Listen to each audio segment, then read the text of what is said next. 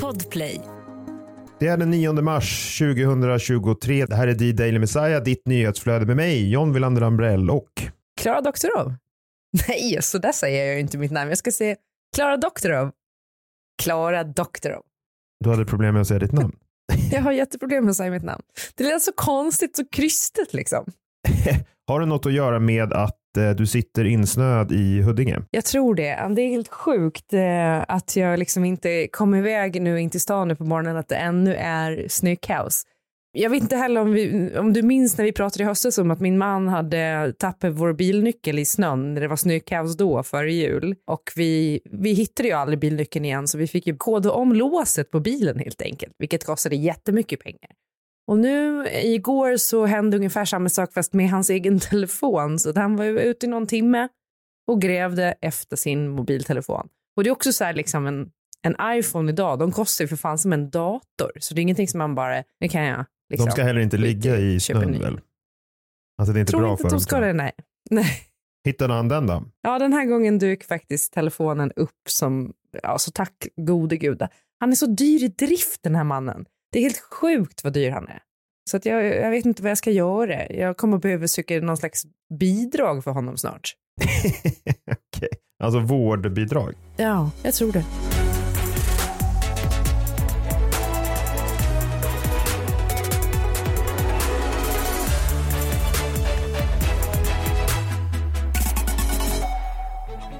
Ja, men på tal om snökaos, vi är ju inte de enda som är drabbade, utan det har också drabbat Melodifestivalen och finalen som är nu på lördag. För nu är det så att Smash into Pieces, bandet såklart, de är fast i Amsterdam och flygen verkar vara inställda. Jag vet inte riktigt utvecklingen här under natten, men de har liksom sitter fast där, alla utom då en person, en av bandmedlemmarna sitter fast utanför Örebro. Vilket jag ändå tänker är ett värre straff än att vara fast på en flygplats i Amsterdam. Alltså ett SJ-tåg utanför en bro i snöstorm. Jag undrar om de ens har fått gå på toaletten. Alltså, nej, på jag förstår. Men om vi ska vara ärliga, alltså, om man kastar in en ersättare för den killen i Smash into Pieces, skulle någon märka skillnaden? Men det är sant. Det är faktiskt väldigt sant. Alltså det är inte bara att ta någon kille med svart hår och tatueringar och slänga upp istället. Jag skulle fan inte kunna peka ut en av dem. Alltså så här, tänk då hur svårt det skulle vara att peka ut Palmemördaren. Man kan inte peka ut en enda i Smash into Pieces. De är i alla fall väldigt trötta. De säger vi är så jävla trötta. Det finns inte många hjärnceller kvar. Och jag undrar om det verkligen beror på vädret. Men i alla fall. Vad menar de? De tappar hjärnceller av att inte få åka, ja, att inte få flyga. Jag tror det. Jag vet inte. Jag antar det. Så att jag tror absolut inte det har med det att göra. En annan som har värmt upp inför Melodifestivalen är ju Jon Henrik Fjällgren, som har laddat genom att haft en spelning på en gaybar, vilket jag tyckte var intressant. Det känns ju som att han verkligen skulle kunna bli en ny, om han inte redan är det, men en ny gay-ikon. Mm. Håller du inte med mig? Trots att han är från Norrland där. Menar du? Ja, för det finns någonting som inom vissa kretsar som man kallar för camp. Är du bekant med det uttrycket? Ja, jag har hört. Vad förklarar jag då? Alltså det är svårt att förklara. Man måste bara förstå det. Man måste bara vara det. Alltså, man älskar att campa. Liksom nej, men det är liksom någonting som är lite kitschigt. Det är lite... Alltså så här, ja, och det är ett väldigt populärt ord då inom liksom gaykretsar, men också lite snobbiga kretsar, att man pratar om grejer som camp och att det då, alltså jag skulle kunna säga att Edwin Törnblom, han kommer nog ses tillbaka på som en camp-ikon. Men skit i det, jag bara tänkte att det kändes som att det där made sense. På tal om gay-ikoner och liksom transikoner, så Tony Zekilius, hon laddar ju också inför Mello då, och hon gör det genom att sätta in då 50 cm långa hår-extensions, och jag kan meddela att det ser svinsnyggt ut på henne. Okay. Det vi inte ska säga till henne just nu, det tänker jag att hon får upptäcka själv, det är att det är tyvärr svinsvårt att torka sig i arslet när man har så långt hår, men som sagt, det låter vi Tone bara upptäcka själv liksom. Men det är ingenting hon ska göra på scen eller? Alltså det ingår inte. Jag har inte sett hennes nummer, men det ingår inte. Du vet att även transpersoner går på toaletten, va? Jo, men jag tänkte om det var någonting som, alltså, att du skulle ställa till det på scenen för henne. Nej, men annars kan hon väl ta av sig sina eller jag vet inte, alltså innan hon går på toaletten och sen bara sätta på sig. Nej. Du har verkligen aldrig haft extensions, hör jag. Man syr ju fast dem i håret. Ja, men inte under någon längre period i alla fall. Va? Men du har ändå haft det. Jag är inte inne på muggen heller. Nej, okej. Ja. Theos han laddar genom att gå på Abba-museum och har varit där då och dansar med abbatarerna som man kan besöka. Alltså det är någon slags mini-installation av deras London-koncept. Och jag undrar nu, är det här en slump? För han käkade även på Hotell Hasselbacken, vilket får mig att ana att han har Pop House och ägaren till Pop House, Björn Ulvaeus, som någon slags mecenat. Jag vill också säga att vd för Pop House är Per Sundin. Du vet, John, den Per Sundin. Jaha, nej det vet jag inte. Jo, gamle Universal-räven. Du vet, han som typ halva Spotify-serien handlar om. Att han går runt där och är på skivbolag. Han representerar ju skivbolaget i Spotify-serien som finns på Netflix. Okay. Har du inte sett den? Nej, jag har inte sett den. Ja.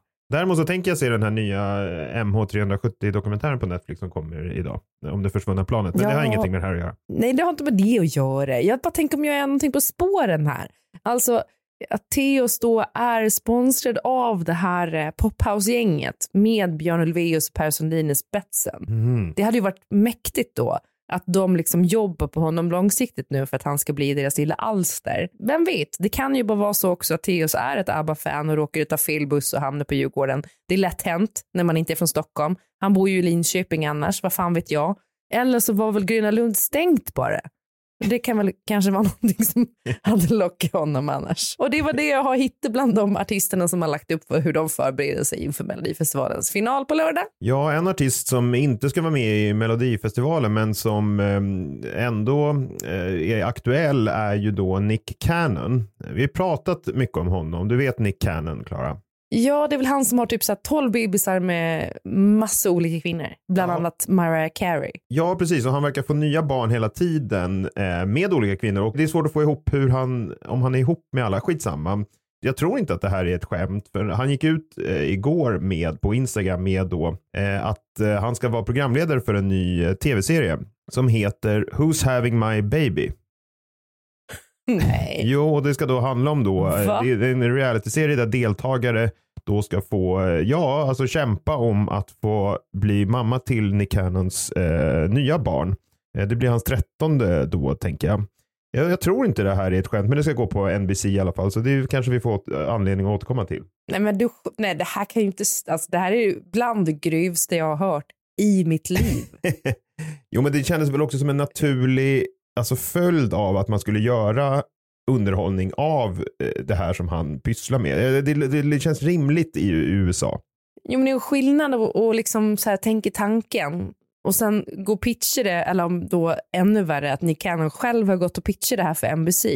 På pappret kul, absolut, men i verkligheten en helt bizarr programidé som absolut inte borde göras eller sändas. Alltså stackars barn bara. Eller är jag en moraltant nu? Tänk på barnen. Ja, men jag håller helt med. Tänk på barnen.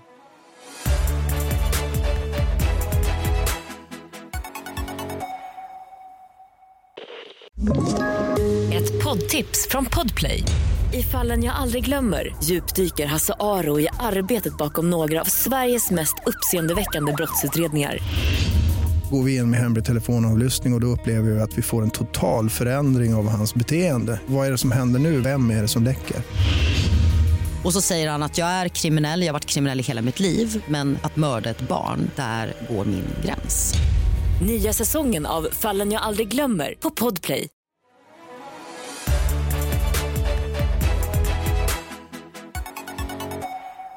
Någon som inte tänkte på barnen, det var ju skådespelerskan, modellen och societetskvinnan Cara Delevingne som ju före jul, alltså i slutet av förra året, hade en hel del problem med drogerna och syntes ute liksom med sin hund, hög som ett hus.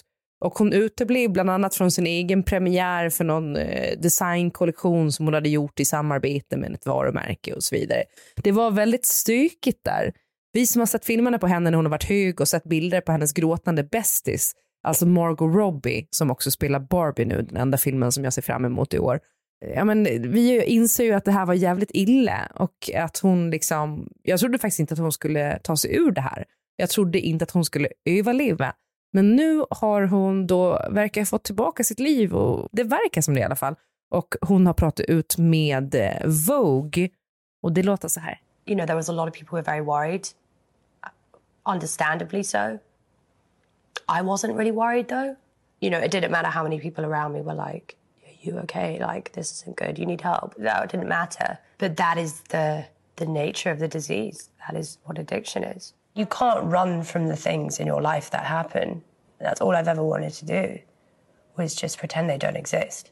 All I knew is that if I was continuing to go down the road I would either end up dead or like doing something really, really stupid. And I think that that was scary. Men skönt i alla fall att hon är liksom på bättringsvägen. Och det var väldigt fint snack av henne också. Fina insikter. Blev väldigt glad och hoppfull när jag såg det här. Ja, glad är jag nog inte för det här. Hoppfull kanske, jag vet inte. Men det är dags för krimmorgon, det är torsdag och nu ska vi prata om fallet Amy Mihaljevic.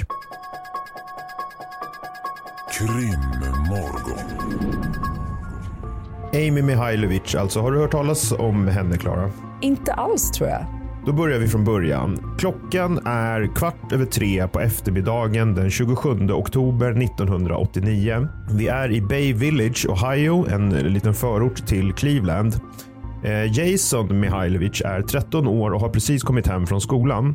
Men hans 10-åriga lilla syster Amy är inte där, vilket är liksom lite konstigt då, för de kom alltid hem tillsammans direkt efter skolan för att ringa deras mamma och berätta att de nu var hemma. Det här hade de gjort liksom varje dag i flera år. Det var en familjerutin. Så fort de kom hem ringde de sin mamma och sa vi är hemma. Därför blev ju Jason väldigt orolig då. Han ringde själv sin mamma och berättade då att Amy inte var där. Mamman Margaret blev först lite orolig såklart, men kom samtidigt på att Amy hade sagt någonting om att hon skulle gå på en köraudition.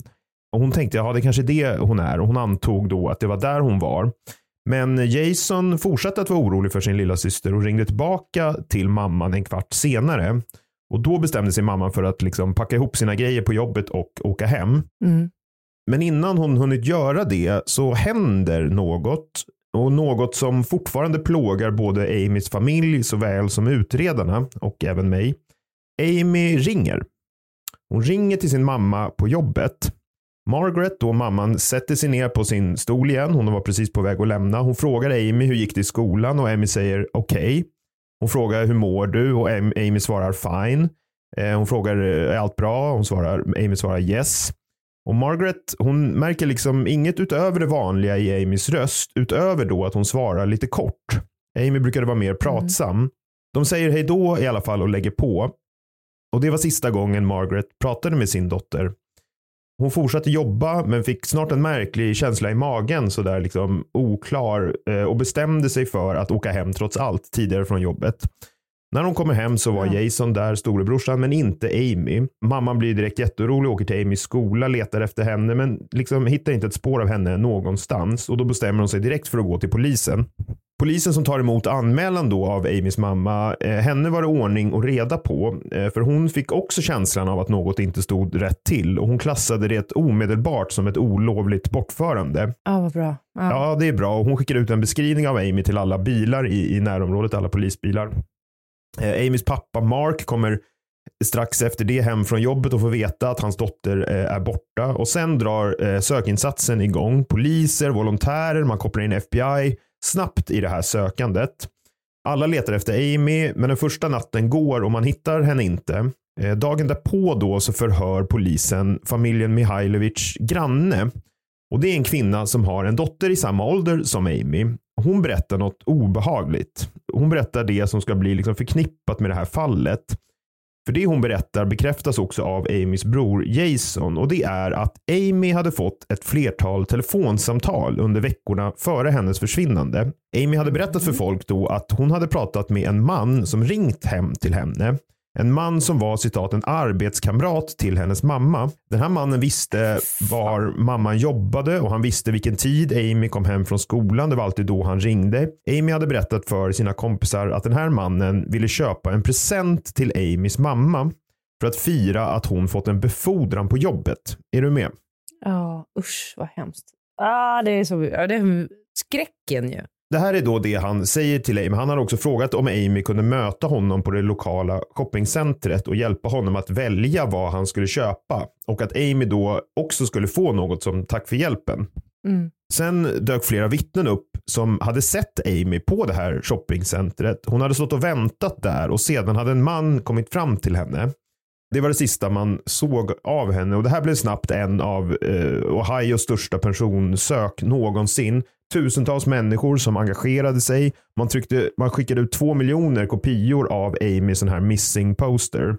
Man skickade ut den över hela världen i princip. Men tyvärr fick inte den här historien något lyckligt slut. För den 8 februari, nästan 4 månader efter Amys försvinnande, så var en kvinna vid namn Janet Seabold ute och joggade vid en plats flera mil bort från där Amy sist sågs. Och då såg hon något hon tyckte liknade en kropp. Hon ringde polisen som genast spärrade av hela området. Och polisen hade ju tyvärr planerat för det här worst case-scenariot. Och därför visste man direkt att man behövde spärra av ett stort område. För det var Amy som låg där. Mm. Ja, så lite triggervarning här då. Obduktionen visade att Amy varit död länge, att hon troligtvis mördats i anslutning till kidnappningen. Men man kunde se att hon inte hade dödats direkt. Hon hade nämligen ätit minst en måltid efter det att hon tagits. Det kunde man se då. Det var någon typ av sojaprodukt, kanske kinamat trodde man. Eller eventuellt en artificiell kycklingprodukt. Det var ungefär det man kunde säga om det, eller som rättsläkaren kunde säga. Och det här var mat som hon inte hade fått hemma eller i skolan. Därav drog man då slutsatsen att det här hade hon ätit efter hon blivit kidnappad. Mördaren var vegetarian eller? Ja, eventuellt. Men en artificiell kycklingprodukt, ja, det är inte vegetariskt. Men ja, jag vet inte riktigt. Men man spekulerade lite kring det. Det kanske inte är någon jättestor ledtråd, jag vet inte. Men man lyckades också lyfta en DNA-profil trots att det här var tidigt i DNA-utvecklingen. Det här var 1990. Dödsorsaken var kraftigt våld mot huvudet och hon har då även fått 2 knivhugg i halsen. Och ja, nu upphörde ju då liksom sökandet efter Amy och spaningen efter hennes mördare påbörjades. Men det har nu gått 33 år och man har tyvärr fortfarande inte hittat honom. Man står kvar med samma frågor nu som då. Alltså, vem var han? Var är han? Varför kan man inte hitta honom? Varför Amy? Vad mer har han gjort? Vad mer kommer han kanske att göra? Men några grejer har hänt sedan 1989. I november 2006 så gick polisen ut med att fler flickor i Amys ålder som bodde i samma område vid den här tiden hade fått liknande telefonsamtal. Ja. Alltså med den här storyn då, att den här mannen som ringde jobbade med deras mamma och att han ville att de skulle hjälpa till att välja en present. Alltså samma story som Amy hade berättat att hon fått av den här mannen. Och det som var intressant med det var också att man upptäckte att alla flickor som fått såna här samtal hade någonting gemensamt. För de hade alla besökt något som hette Lake Erie Nature and Science Center. Och det här finns kvar, det är någon slags typ 4H-gård. Alltså det är, så här, det är lite djur och natur och man, liksom många skolbarn åker dit. Du fattar ungefär. Ja. Har ni någon sån i Huddinge? Nej, det tror jag inte. Men grejen med det här centret då, det var att det fanns en besökarbok, en typ av gästbok där man skrev in personlig info. Alltså telefonnummer, adress och lite sånt här. Jag antar att man skulle stå med på något utskick eller jag vet inte. Och alla de här flickorna som fått det här samtalet hade skrivit upp sin personliga info i den här boken på det här centret. Och det här liksom, tyckte polisen var väldigt intressant då såklart. Man tog in DNA-samples från flera personer som jobbat där vid den tidpunkten. Men man fick inte träff på någon. Och det dröjde ytterligare 10 år till 2016 innan något nytt hände. Polisen gick ut med att man gjort ett fynd i närheten av där Amys kropp påträffats. Alltså att man hade gjort det redan då, men man hade inte gått ut med det förrän nu. Jaha, nej okej. Okay. Nej, annars hade det varit lite märkligt. Men man hade hittat då en gardin och en filt som man trodde hade använts för att frakta Amys kropp. Det fanns bland annat hundhår på den som matchade de hundhår som familjen Mihaljevics hund hade. Men inte heller det har lett till någonting. Amys mördare har fortfarande inte hittats. Ja, vad tror vi om det här då, Klara? Ja, men det är ju hela den här alltså, DNA-databasen, tester på så här, släktforskningssajter. Det måste de ju också ha gjort, eller? Antagligen, men jag skulle vilja liksom prata lite kring vad det kan vara för typ av gärningsman som vi har att göra med här och se om du håller med. Jag tror att det här är en person som har en hel del kriminell finess. Alltså han är väldigt organiserad. Det tycker jag tyder på att han är lite äldre. Alltså det här är knappast någon tonåring, tror jag. Men vad menar du, vad är finessen i det här? Att han har ändå en plan för hur han ska få tag i henne. Det är inte bara en snatch and grab-grej liksom. Nej, utan precis. Att han har... Det är ingen exakt. Det här är ju ingen kriminell finess, är ett sånt där profilerar begrepp som man använder i USA då. Att man är då kriminell sofistikerad, man är organiserad. Han har ju då hatchat den här planen och liksom jobbat på den ett tag. Som du säger, det är motsatsen till en person som är oorganiserad och som bara rycker tag i ett barn för att han får liksom möjligheten och lusten till det. Utan det här är ju liksom välplanerat. Det tycker jag tyder på att det här är en äldre gärningsman. Tror du att det är en del, alltså tillvägagångssättet hur han hör av sig och att han hittar rätt barn, att det är en del av hans liksom böjelse eller vad man ska säga, alltså det han går igång på, eller tror du bara att det här såg han som det enklaste sättet att få tag i ett barn? Jag tror att det här är en del av hans fantasi. Att kunna lyckas locka någon på det här sättet. Det finns ju kan man ju säga liksom, det är ju på något sätt enklare att bara rycka tag i någon. Det är ju samtidigt mer riskabelt. Men jag tror att det här är en fantasi som det så ofta är. Det är en fantasi som börjar gro i en sån här person. Han börjar tänka vad han vill göra och sen så hamnar han vid en punkt. Det är ofta någonting som triggar det. Det kan vara liksom en skilsmässa, att man har fått sparken. Någonting som gör att man triggas till att dra igång med den här planen som man har fantiserat om så pass länge. Jag tror att han är 30 plus. Jag tror inte han är mer än 45 år. Jag tror han är någonstans däremellan. Han lever själv. Han är inte gift. Han är kanske frånskild. Han har ett problematiskt förhållande till kvinnor. Ex-flickvännen till honom skulle beskriva honom som liksom märklig och det har ofta slutat på ett dåligt sätt. Men annars så tror jag att han är en naturlig... Det låter ju som du. Va? Vad menar du? Är det inte det dina ex har sagt om dig också? Märklig och det slutar på ett tråkigt sätt. Nej, jag har inte så många ex, men det är ingen som har sagt. Tvärtom faktiskt.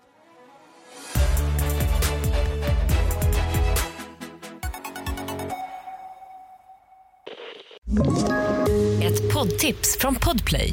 I Fallen jag aldrig glömmer djupdyker Hasse Aro i arbetet bakom några av Sveriges mest uppseendeväckande brottsutredningar. Går vi in med hemlig telefonavlyssning och då upplever vi att vi får en total förändring av hans beteende. Vad är det som händer nu? Vem är det som läcker?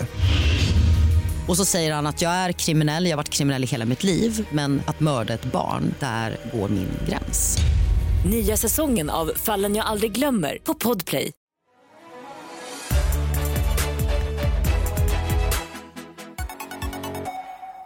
Nej, men han är en, vad ska man säga, naturlig del av samhället. Alltså han jobbar. Jag tror han är sedd som lite av en enstöring, men liksom trevlig och bra på sitt jobb. Och jobbet han har tror jag är av enklare karaktär. Jag tror att det är någon typ av timanställning eller liknande som gör att hans arbetstider är flexibla, eftersom han kan ringa hem vid den här tiden på dygnet, alltså eftermiddag när folk jobbar. De här föräldrarna är på jobbet och barnen är hemma. Ja. Jag tror att han bor eller har tillgång till ett hus eller en stuga ute på landet. Och det är dit han har tagit Amy. Han bor inte i stan. Jag tror också att han har stått bredvid Amy när hon ringde det där sista samtalet till sin mamma. Tror inte du det? Ja, det tror jag. Men att det förklarar varför hon är kort då. Eller förstår hon då att det här är otäckt, eller är hon fortfarande införstådd med att de ska fixa en present? Det undrar man ju. Ja, det undrar man ju, och jag tror att det kan vara kanske en kombination av de här två sakerna. Jag tror att det här samtalet har ringt inte från en public phone, utan jag tror att det har ringt från hemifrån honom. Och jag vet inte om hon upplevde att det var otäckt att ha följt med honom dit, men jag tror kanske att hon började ana någonting, och jag tror att det är därför hon är kort. Men varför gjorde han det här och varför lät han Amy ringa till sin mamma?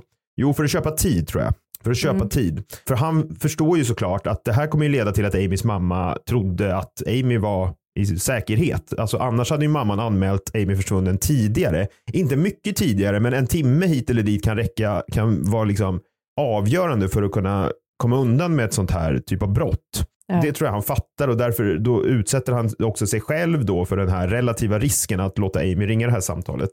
En annan intressant detalj är att polishuset i den här lilla stan ligger precis bredvid det här shoppingcentret där Amy försvann. Mm. Ja, det var ju märkligt. Ja, det är märkligt, och det visar också på att det här är en person med stor kyla. Alltså han är iskall då.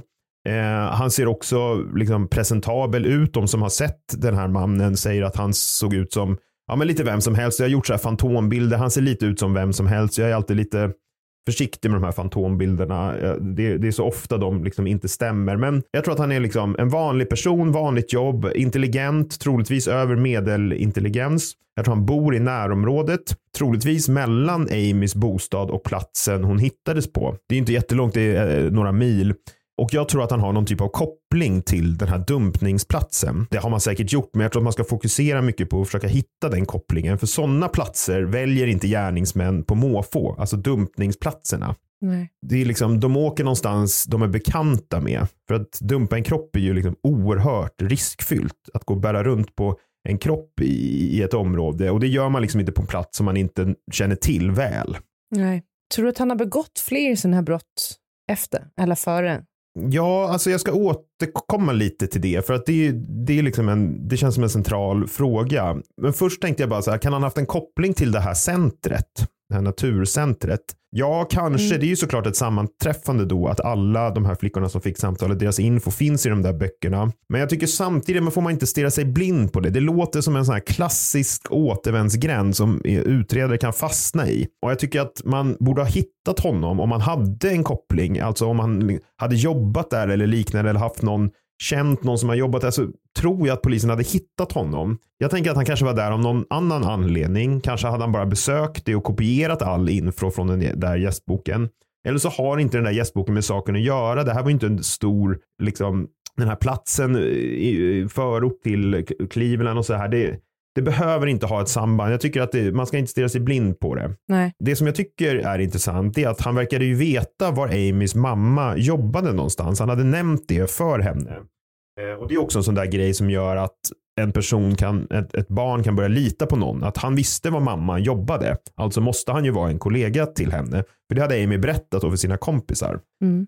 Men att han har ringt till andra flickor tycker jag pekar bort från att han skulle vara en arbetskamrat eller vän till familjen på något sätt. För det där har ju spekulerats mycket om, liksom, att han har telefonnumret hem och han vet var mamma jobbar, så här kan det vara en vän till familjen. Det skulle jag nog säga, men just det här faktum att han har ringt till en massa andra flickor med samma story tycker jag pekar bort från det. Ja. Han kan ju inte ha jobbat med alla de här mammorna. Nej. Vars döttrar han har ringt till. Men han måste ju ändå, jag tänker att han måste ha vetat tillräckligt mycket för att kunna lura dem. Eller så är det så lätt att bli lurad. Man vill tro att det är sant, att man liksom inte tänker på hålen som finns. Eller så ställer man inte fråga bara. Jag tror att det är lättare, vilken ålder man än är, att bli lurad av en sån här person. Ingen skulle säga att man själv skulle kunna bli lurad av någon som liksom vill ha ens bank-ID. Men man hör ju sådana historier hela tiden. Man litar på folk. Ja, just det. Och ja, men som nu, hon som blev lurad. Och det var något gäng som hade hört av sig och sagt att de var Kalle Morius. och lurade av henne 1 miljon kronor. Förlåt att jag skrattar, ja. Men det är ju sånt väldigt specifikt. Alltså, fast han är i och för sig, man litar ju på Kalle Morius, det får man ju säga. Han känns inte som någon som... Och du litar ju på någon som säger att de jobbar med din förälder om du också vet namnet på föräldern, för att det står kanske i the phonebook som fanns då. Det är ju briljant på något sätt att välja Kalle Morius, för det känns så jävla otippat att varför skulle någon ringa och säga att de var just Kalle Morius av alla människor. Om de ringde och sa att de var Ulf Kristersson så skulle man kanske liksom dra öronen åt sig. Men välja Kalle Morius är ju smart. Så att jag tror att det är lättare att bli lurad än vad man tänker. Och speciellt om man är 10 år gammal. Mm. Men det jag tror om den här mannen är att han någon gång haft en arbetskoppling till en mamma. Och till någon. Och börjat använda den här frasen då när han kontaktat hennes dotter. Förstår vad jag menar? Okay. Jag tror att han någon gång liksom, han kom på den här grejen. Kanske för att han var just en arbetskamrat till en kvinna vars dotter han kontaktade på det här sättet. Men vi kan ju inte vara säkra på om Amy var den första flickan han kontaktade på det här sättet. Han kan ju hålla på längre, han kan ha bott någon annanstans och så vidare. Det vet vi ju liksom inte. Och vi vet heller inte om han har begått något brott innan, eftersom vi inte vet vem han är. Men den här typen av gärningsman är en sån serieförbrytare som begår fler såna här typer av brott. Så att han har begått brott efteråt och eller innan ser jag som tyvärr väldigt sannolikt. Ja, usch, det är otroligt obehagligt att tänka på. Och det är inte säkert att han har mördat för det. Eller i alla fall inte tidigare. Nej, det är inte säkert. Sådana här typer av gärningsmän fungerar ju på det sättet att man börjar med en liten sak. Det vill säga man börjar med att ta kontakt. Man börjar med att ringa.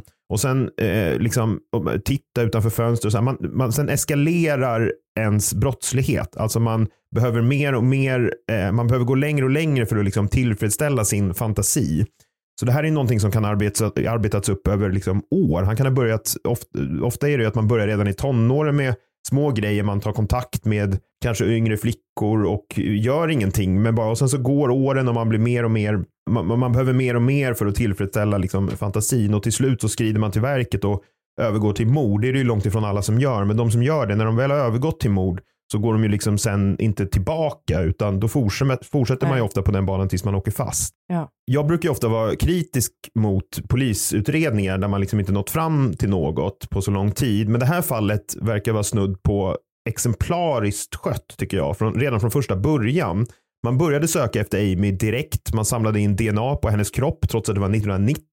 Man spärrade av området kring den här fyndplatsen direkt när man fick det samtalet. Man hade liksom en plan för det. Man tog uppgifter från de som rört sig där under den tiden. Vi vet ju inte vad de uppgifterna är, för man har också lyckats hålla mycket utredningsmaterial nära sig själva. Det har inte läckt ut så mycket. Man hittar den här filten och gardinen och lyckas spåra det till hundhåret. Man hittade fler flickor som fått det här samtalet. Man hittar det här centret och så vidare och så vidare. Det är liksom... Av allt jag kan se så är det liksom en toppenutredning. Och det har inte lett till något, säger man då. Nej, men det här är ett svårutrett fall alltså. Det är liksom mycket, mycket svårutrett. Den här typen av fall. En total främling som liksom kommer in och tar någon. Det är jättesvårt att utreda sånt här. Ja. Så jag är verkligen inte kritisk mot polisen. Och jag vill ändå försöka avsluta med något positivt. Något hoppfullt. För man har ju den här DNA-profilen. Och faktum är att på årsdagen av Amys försvinnande i fjol, alltså oktober 2022, så gick polisen ut och sa att man precis lämnat in nytt bevismaterial för DNA-testning. Man sa inte vad det var man skulle testa, men att det skulle ta, citat, 4 månader att få fram resultatet.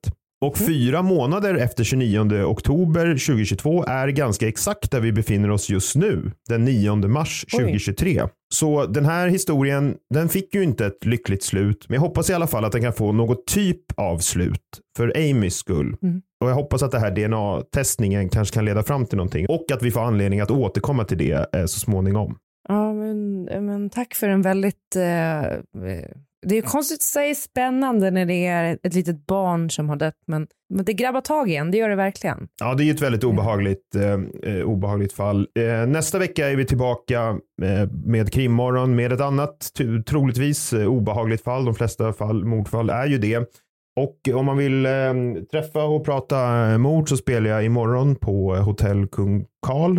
AV-tid klockan 18-21 om man vill gå på AV. Och sen är vi tillbaka imorgon fredag, eller hur Klara? Just det, och då är ju Messiah med också. Ja, Messiah och en annan person. Nej, jag vill inte att han ska komma. Du vill fortfarande styra av det här. Vi ska inte säga. Ja, men det är så jävla jobbigt efter i tisdags när jag läste mitt första öppna brev som jag någonsin har skrivit till någon.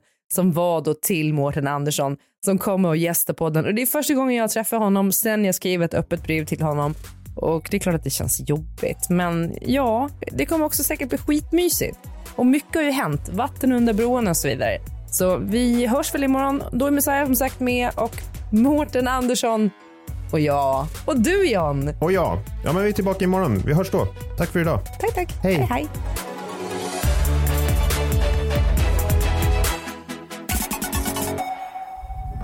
Podplay, en del av Power Media. Ett poddtips från Podplay. I Fallen jag aldrig glömmer djupdyker Hasse Aro i arbetet bakom några av Sveriges mest uppseendeväckande brottsutredningar.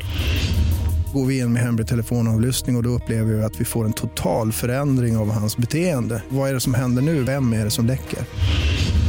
Och så säger han att jag är kriminell, jag har varit kriminell i hela mitt liv. Men att mörda ett barn, där går min gräns. Nya säsongen av Fallen jag aldrig glömmer på Podplay.